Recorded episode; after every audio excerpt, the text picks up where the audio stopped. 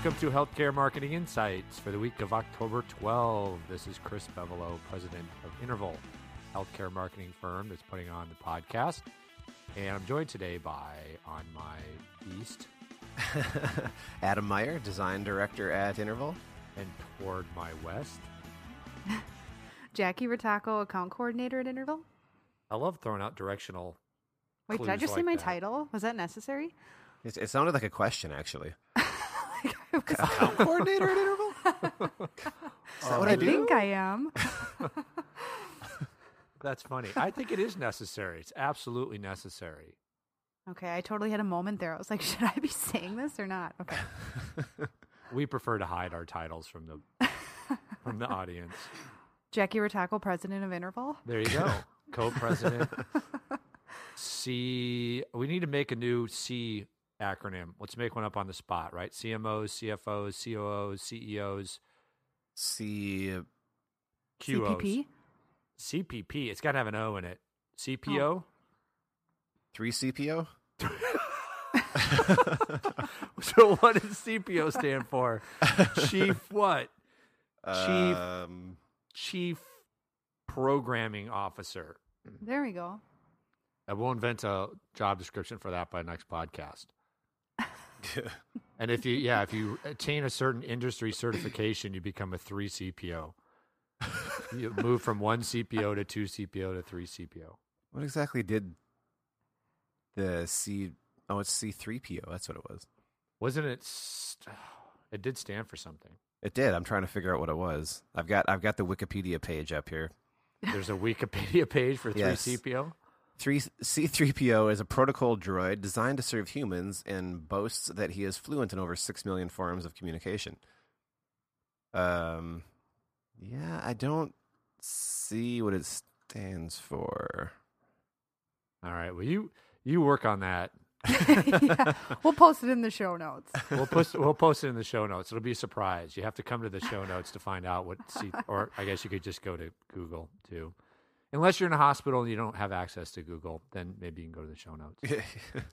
All right, so let's dive in here. First, we're going to plug Health Camp Minnesota again.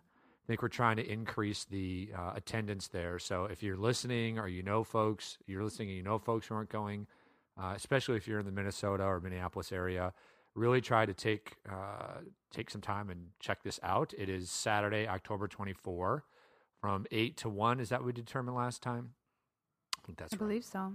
Yeah. So lots of good Mhm. uh, forums to check out. Should be fun. Uh, and of course, make sure you make time on Friday night before to come to our parte soiree reception a, which will be from which will be from six to nine. That evening. should be fun. Yes, It should be fun. Yeah. And you know what? If you're listening to this and you like to come to the soiree, but you're not sure you can go to Health Camp Minnesota, well, that's just fine with us. So Yeah. no pressure. We're not going to try to sell you Tupperware. we're not going to we're not going to force you to buy a ticket to Health Camp Minnesota if you show up for a beer. So please stop by and say hi. Stop by. Yeah. Every time I think of selling Tupperware, I think of that scene from um, Napoleon Dynamite where he's demonstrating the strength of that bowl by backing over it with his van. Who You is that? seen A stepdad? No, it's the uh, it's Chip or Kip, whatever his name is. That's not his stepdad. Who is that? His No, brother it's or his something? brother. Yeah, it's his brother. Oh, okay. Oh, okay. Yeah. And he's he just he puts it under the tire and backs over it, and it just shatters instantly. He's like, "Dang it!" He drives drives away. Oh, we're gonna just throw cultural references throughout. So we've got Napoleon Dynamite and Star Wars. See if we can get a couple more. before we're done. hmm okay, so first let's get into a cool article that I found. I think it was from Twitter. Somebody had posted it, but it was from the September 30th issue of Advertising Age, and the title of it says, "What to measure? Only 16% of the web is clicking display ads." Uh, and the subhead says, "But ComScore Starcom study shows banners are still effective, especially when paired with paid search." So th- the point of this article is that uh, the click throughs on banner ads are dropping dramatically. Here's here's how it starts. The number of people online who click display ads has dropped 50% in less than two years. And this one, to me, is even more startling. Only 8% of internet users account for 85% of all clicks.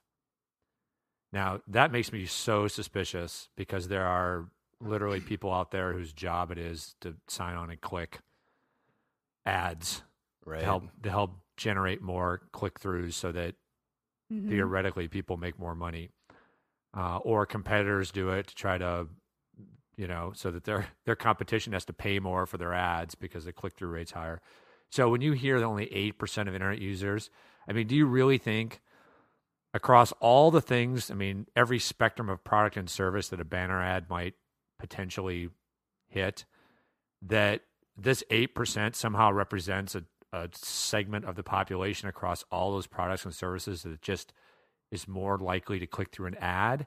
Or is it really this small group of people that are just out there either intentionally or unintentionally dinking around driving these up? I mean adam what do you think of that? I would I would be interested I would really love to see how they calculated that number or where it came from to see the to- the raw data behind it because I don't know I think of myself and I typically ignore I ignore 99% of the banner ads that I see. I just don't see them. right Um, but occa- occasionally there's one that I that does catch my eye for whatever reason, and it's actually and it is relevant to me. It was it was placed well. It's something I'm interested in, and I'll actually click on it. So it's not that I don't. I mean. for- For me personally, it's not that I ignore all banner ads for the sake of ignoring all banner ads. If there's something relevant, um, and to me, I'll click on it to learn to learn more about what it is. Is you know, assuming it doesn't look like a scam of some sort, which it seems like most are. Um, so it would just be interesting to know how that number is calculated because somehow, on some level, I fit in there as well. You know, because I you know occasionally I do click on one. So it's it's an it's an interesting it's an interesting calculation. ja- jackie are you in the same boat with that Yeah, I mean, that's a pretty low number, but I'm kind of I'm kind of with Adam there. I mean, I can't say that I've never clicked through on banner ads, but it's very rare. I mean, it just kind of depends on whether or not it's, you know, catching Relevant, my attention for right. the right reason. The study says that 16% of US internet users, uh, the click through people, the people who are clicking through, only represent 16% of US internet users. So it's basically saying of all the people on the internet, only 16% would click on, a, on an ad. Uh, and, and I think you're making my point. I think that's how most people approach it. I mean, to me, it's, you know, like any other ad, one in a hundred or one in a thousand or whatever you may pay attention to. You may see a TV spot and go, wow, that's interesting. I'm going to go to the website and check it out. Or you may see a banner ad. That's the majority of people. Then you get to the people that accidentally click through, which is me.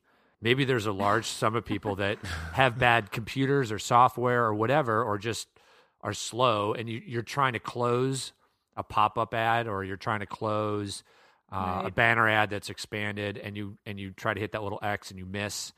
Uh, that might account for a big part of it, but Yeah. to me there's there it doesn't make sense it's non-intuitive that there's a segment of the population that is more likely i mean t- i'm trying to substantiate how only 8% of internet users account for 85% of all clicks Right. Well, they Um, did. They did say there is one line in here that says the 2008 study found half of all clicks came from lower income young adults. Um. Hmm. So, I guess there might be something to glean from that. I, I, I don't know.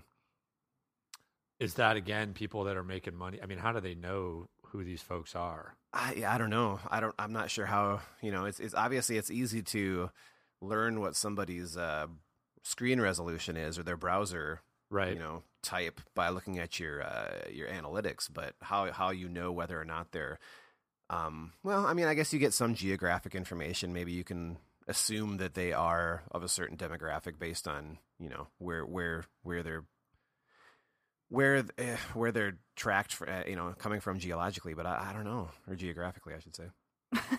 Geologically, what rock they live in. okay, so the name of the study is uh, it's called Natural Born Clickers, which of course reminds me of another cultural reference. One of the best movies I've ever seen, Natural Born Killers. Very controversial. Yeah, controversial. that might have been Yeah, it's a good intentional. one. Holy cow! Yeah, but it's put out by ComScore and the media agency, uh, a media agency called Starcom. What I like about this article is um, it brings up an issue that we've brought up before. And here's a quote from somebody from a well-known ad agency, Goodby Silverstein and Partners, Joshua Spenier, who's director of communication strategy there. He says the click has always been of dubious value, but clicks are easy to understand and easy to measure. His point is click throughs have always been kind of really tracked and really valued because they can be measured. Mm-hmm. Uh, and so now that we're seeing that the use of these is the value of them is dropping, people still hold on to them because you can measure them. Right. But that doesn't necessarily right. mean you can. And the article, or should, and the article goes on to talk about how the you know there's other benefits to banner ads besides people clicking through, and they've done studies that show uh, people who are exposed to a banner ad who have an impression, not a click through, are more likely to go to that company's website within the next couple days, or are more likely to respond in some other way. Some other or more way. more likely to search for True. them. I believe was another right. one of the uh... exactly, and that's harder to measure. You have to Mm-hmm. have a lot more in place to be able to measure that. It's not as simple as just saying, well, how many people click through. Uh, but it kind of goes to that point. If you really want to look at the true value of something like this, you need to go beyond the obvious.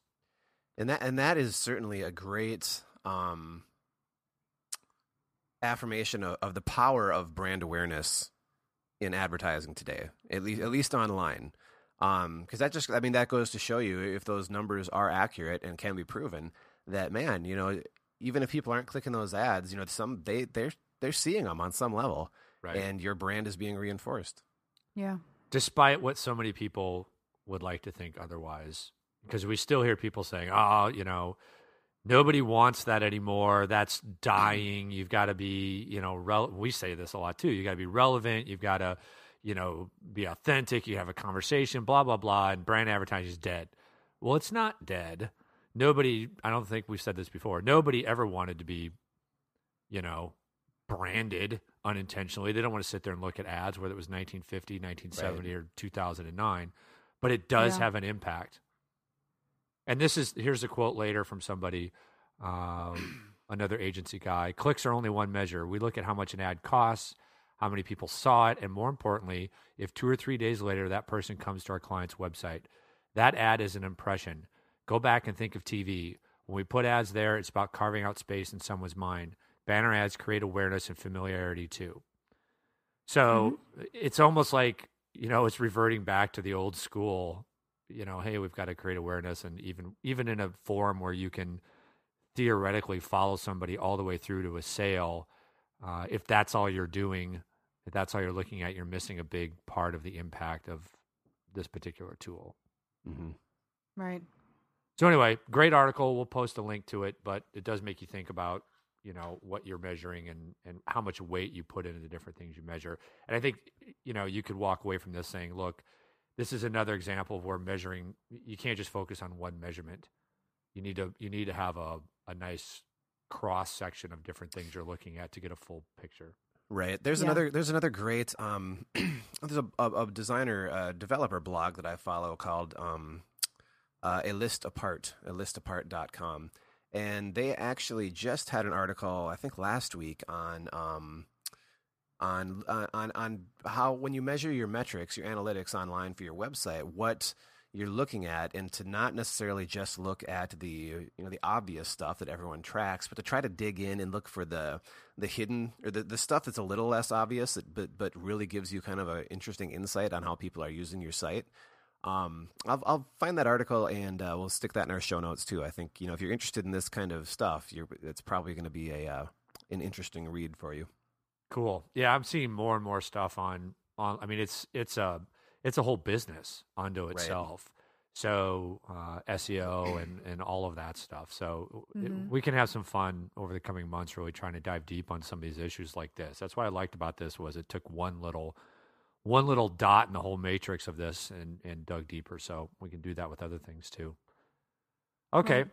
Let's look at uh, let's look at something else because I think this will be fun to talk about, and it, and it kind of piggybacks on things we've been talking about recently as far as awards and rankings, uh, but it's from a little different perspective. So this is a uh, a tweet that I saw uh, that in my TweetDeck software I search for anything that has hospital marketing, and uh, this fell under that, and it's from a a guy who I'm not aware of, uh, Steve Boppe, Boppe, B O P P E, uh, who's a marketing consultant, and I'm not sure where he gets this reference, uh, but I'm almost positive we can all say yes if this this happens. And his quote, his tweet was, "A large New York City hospital's single marketing goal is to improve its ranking in the U.S. News and World Report annual study." Hmm. That's a strategy, and then he's got it exclamation point. I don't know if he's being sarcastic, if he's being serious, uh, yeah. but I wanted to talk about you know whether or not that's true i'm going to assume that it's true somewhere. Probably more more than we would desire. But but what do we think about this? You know first let's start with this question. Is there value in the us news and world report ranking uh, or in trying to increase it? Well let's start with that. I think for those who hang their hat on on awards and even though it's I don't I don't think that one's necessarily an award. It's just a, a, a rank you get.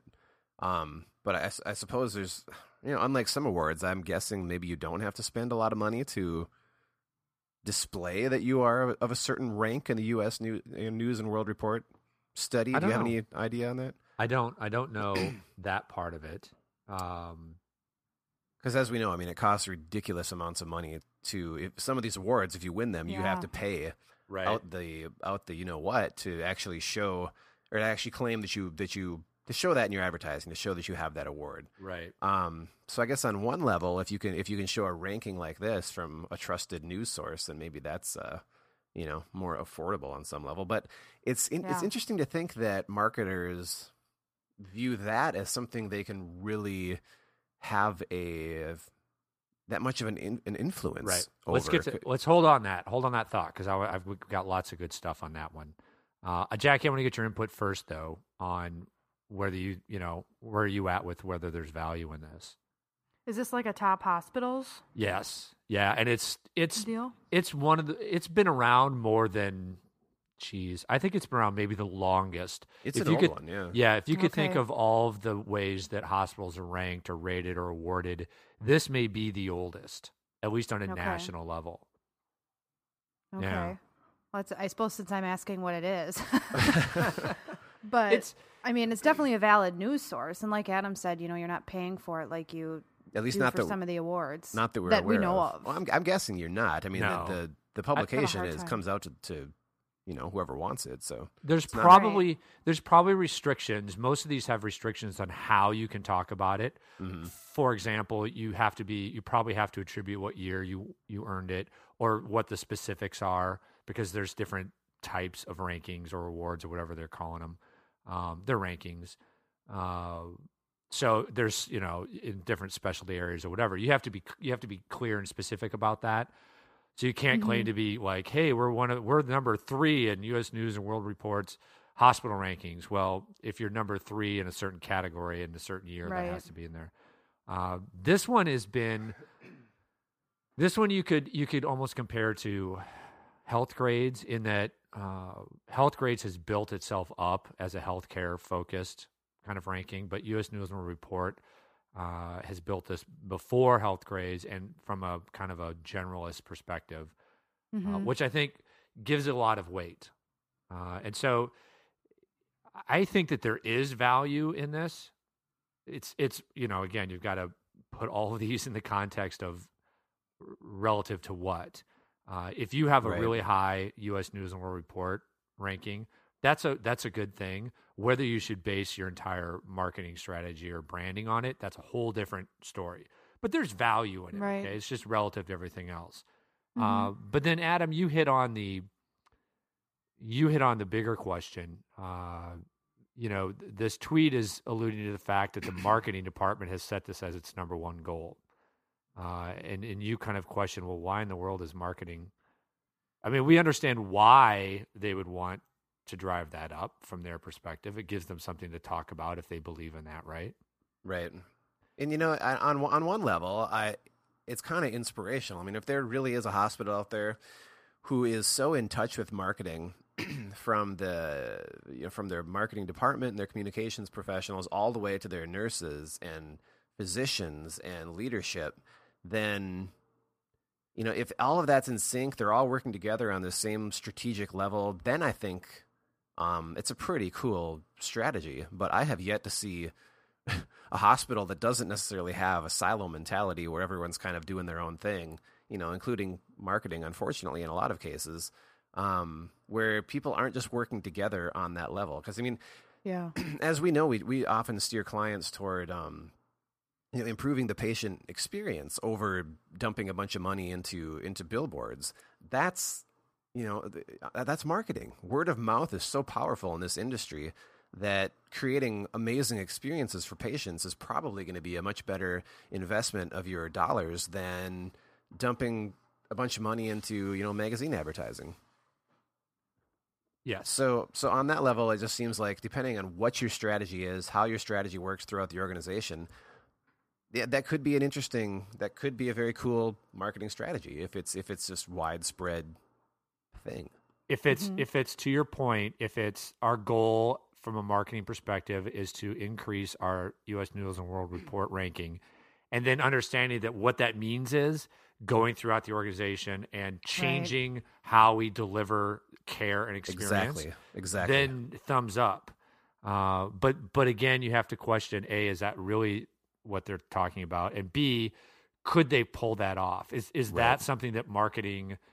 You know, the marketing is going to be able to show up in a, you know, the orthopedic service line leadership meeting and say, okay, guys, this is what we want to do, and this is how you're going to have to change your process and your, uh, or is it this is what we need to do? You guys have to figure out how to improve, but this is going to be how we measure whether we've done it. right. Uh, Exactly. That's where I think it's more of an organizational goal, a strategic goal than a marketing goal. But if it comes, if marketing is the one driving that change, and they can pull it off, well, then, like you said, Adam, that would be really inspirational. right. Um, But I you think it would it'd be really tough for a for a marketing department to walk into um yeah, yeah, a nurse meeting and where where the nurses are already extraordinarily understaffed, um, filling the roles of people who recently were laid off or whatever, and start telling them, you know, this is how you need to show up to improve our our rankings in U.S. News and World Report. Um, you know, a lot of these care providers, and rightfully so, on some level, are going to be like, "What in the hell are you talking about?" You know, I can barely get, I can barely spend five minutes with a patient, you know, let alone worry about fluffing their pillow. Well, you, typically what you have in these is, and we, we kind of jokingly alluded that it's unfortunate that organizations go this route just to improve their rankings. But if that's the outcome of these rankings, if it's literally peer pressure or guilt or embarrassment that finally drives them to, at an organizational level, say, we have got to change, we've got to improve our quality, our safety, then so what? At least they're doing it. You know, you wish they would just do it because it's smart and it's good business and it's the right thing to do. But uh, so that'll happen a lot with like HealthGrades. So they'll, they'll go back in or JCAHO or Solucient. Uh, I'm not Solucient anymore. Thomson Reuters, uh, 100 top hospitals, to go back in and say, okay, if we're going to, if there's an embarrassment at a senior level that you know you're getting one star in HealthGrades, or that you continually miss the 100 top, and your competitors getting it, then the conversation has to happen at the highest level to say, okay, if we're serious about this, this is what it's going to take. Uh, and maybe that comes because the CEO turns to marketing and says, we need to change our ranking in this. And the marketer hopefully has the, you know, what's to say, well, you know, we love that too, but we're not producing this. We're not, we're not delivering the product.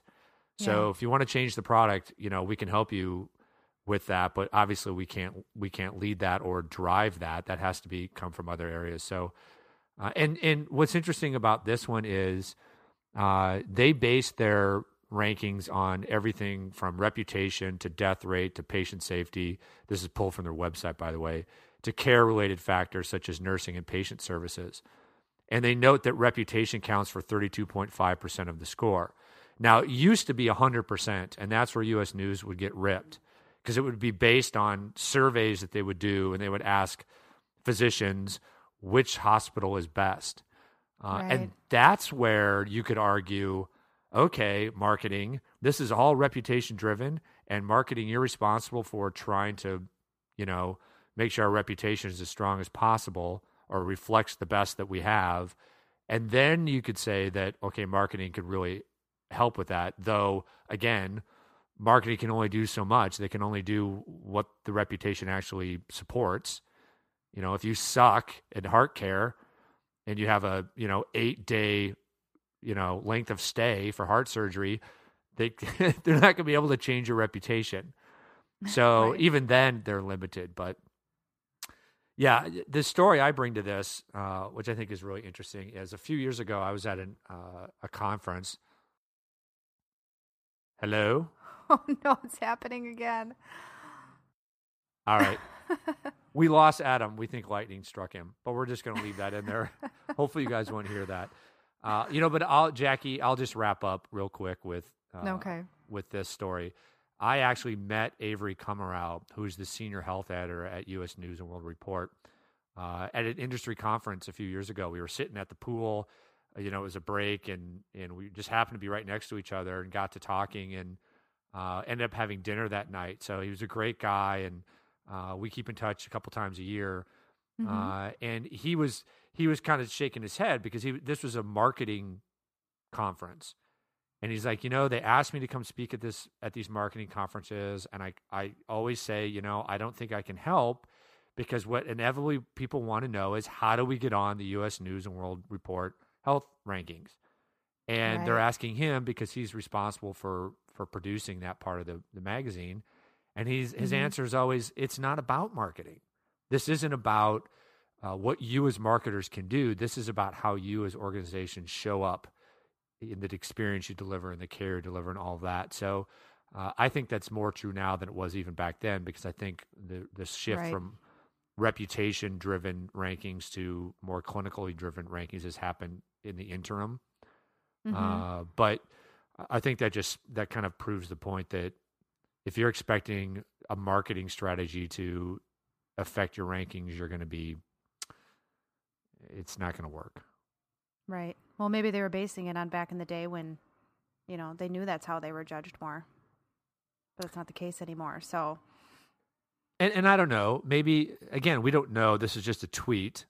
Uh, so we can't take it at face value. We don't know Steve, so Mhm. we're assuming Steve's a he's a upfront guy, and what we're learning from him is accurate. But even if it's not, I'm sure that there are other organizations that set these as goals. Um, And I I don't know that it's a bad goal. To Adam's point, to say we're going to measure, even from a brand perspective, that's what I think of it as. You know, we want to achieve a brand a brand that's valued in such a way that we would increase our ranking or show up in the rankings uh, Right. for this study. Uh, and that's fantastic. You just have to realize that to, to do that, to make that happen, it's an operational achievement. It's not a reputation. goal. Right. Exactly. Right. Not a marketing strategy. It could be a goal. It could be a metric you use. Uh, Right. And that would be laudable. That's how marketing is supposed to show up. And, and as long as they're influencing that, uh, I think that's great. But if it just starts and stops with marketing department, that's where it, it wouldn't make any sense. exactly. All right. Well, maybe we better stop now before one of us gets struck by lightning. It's okay. It's a good call. Poor Adam. We had him. He's been dropped. He's been having technical difficulties. So uh, this happened a couple times ago, right? And it happened early on. we were able to start over. But man, we're not going to re- regurgitate all that stuff.